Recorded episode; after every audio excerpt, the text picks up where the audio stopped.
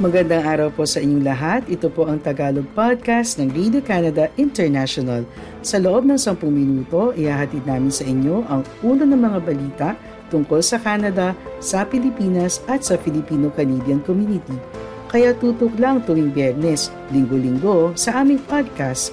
Ako po si Catherine Dona, ang inyong tagapagbalita sa Toronto.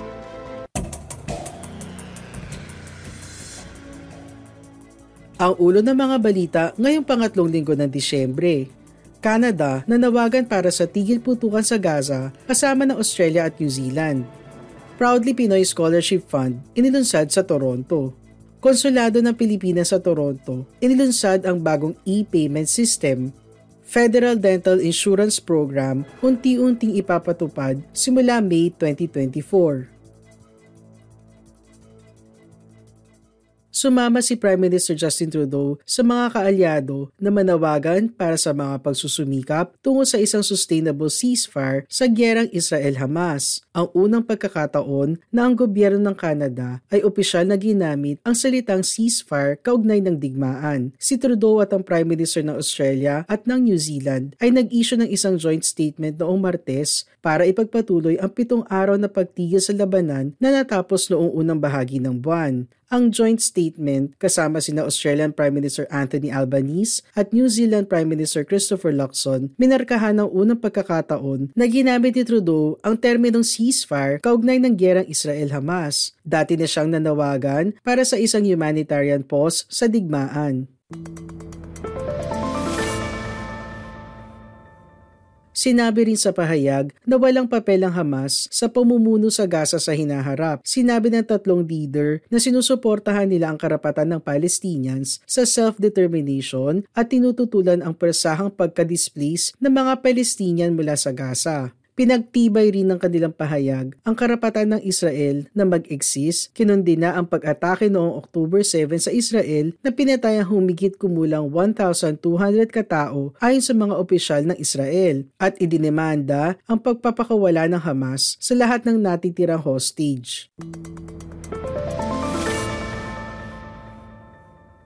Dumating ang pahayag bago bumoto ang UN General Assembly sa isang non-binding draft resolution na nagdedemand ng kagyat ng humanitarian ceasefire sa pagitan ng Israel at Hamas sumunod ng botohan matapos magdesisyon ang Estados Unidos na i-veto ang isang resolusyon sa UN Security Council na nanawagan para sa isang immediate humanitarian ceasefire sa Gaza. Ang Gaza Health Authority na kontrolado ng Hamas, inilista na teroristang entidad sa Canada ay inireport noong lunes na mahigit 18,200 Gazans ang napatay mula noong October 7.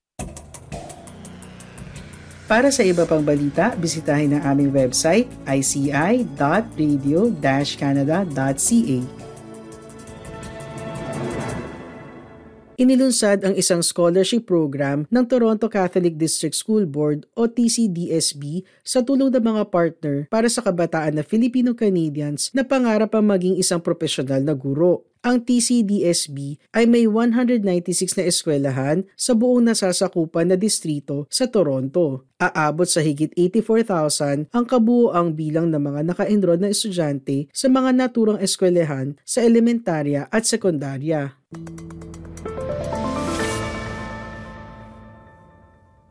Matagal nang nakikita sa TCDSB ang kakulangan ng mga guro na may lahing Pilipino pagdating sa sektor ng edukasyon. Itinutulak ang representasyon ng Filipino-Canadians mula sa administrasyon at sa iba-ibang level na posisyon sa distrito. Isang estratahiya ang naisip na makakatulong kung may scholarship para suportahan ang Canadian Filipinos na pangarap na maging isang guro itinutulak ng Filipino-Canadian Advisory Committee ang Proudly Pinoy Scholarship Fund o PPSF na malikom ang $10,000 na pondo. Gagamitin ito para pinansyal na masuportahan ang dalawang mapipili na estudyante na gagraduate ng high school at kukuha ng programa sa kolehiyo para maging isang profesional na guro.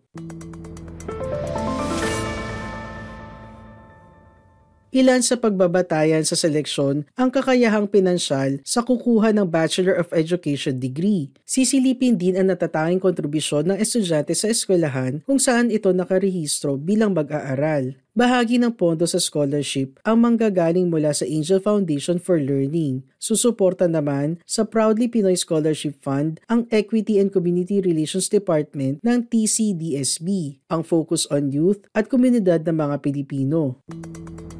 Thank you.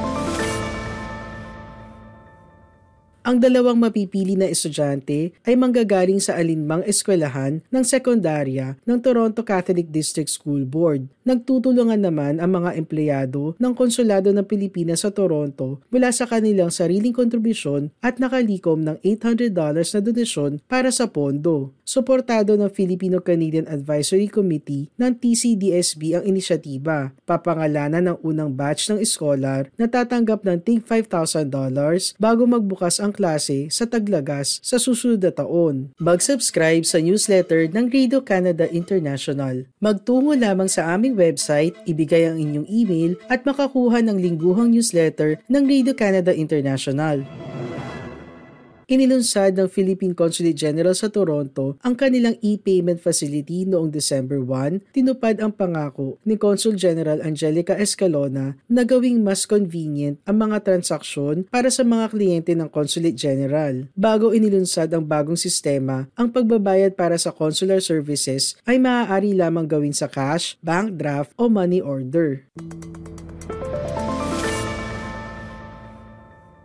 Pinahihintulutan ng bagong sistema ang mga kliyente ngayon na magbayad sa pamamagitan ng debit card, credit card, Apple Pay at Google Pay bukod sa mas tradisyonal na uri ng pagbabayad. Ang tugon sa paglunsad ng bagong e-payment system ay napaka-positibo. Maraming kliyente ang nagpahayag ng kanilang pasasalamat para sa pinadali ng mga transaksyon. Sinabi ng mga kliyente na naglulook forward sila sa card payments sa halip na magdala ng cash o maghanap ng malapit na ATM.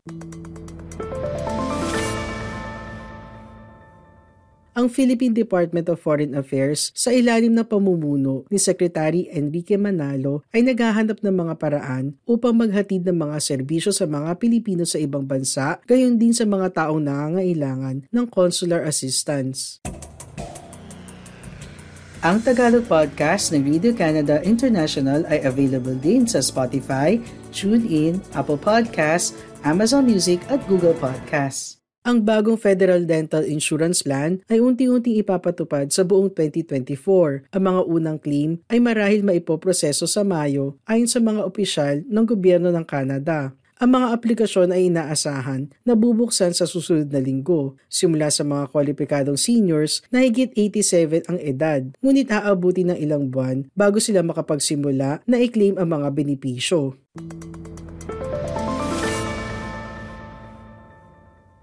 Ang insurance plan ay isang kondisyon sa supply and confidence deal ng mga liberal sa New Democrats upang makuha ang suporta ng naturang partido sa mga mahalagang botohan. Ang kasunduan ay nanawagan para sa isang plano na mag-aalok ng direktang dental benefits para sa low at middle income Canadians na walang private insurance. Ang eligibility ay unti-unting palalawakin sa paglipas ng taon para isama ang lahat ng qualifying seniors na higit 65 ang edad pagsapit ng ng May 2024. Pagkatapos, mga bata naman na wala pang 18 ng edad at mga tao na may kapansanan pagdating ng Hunyo.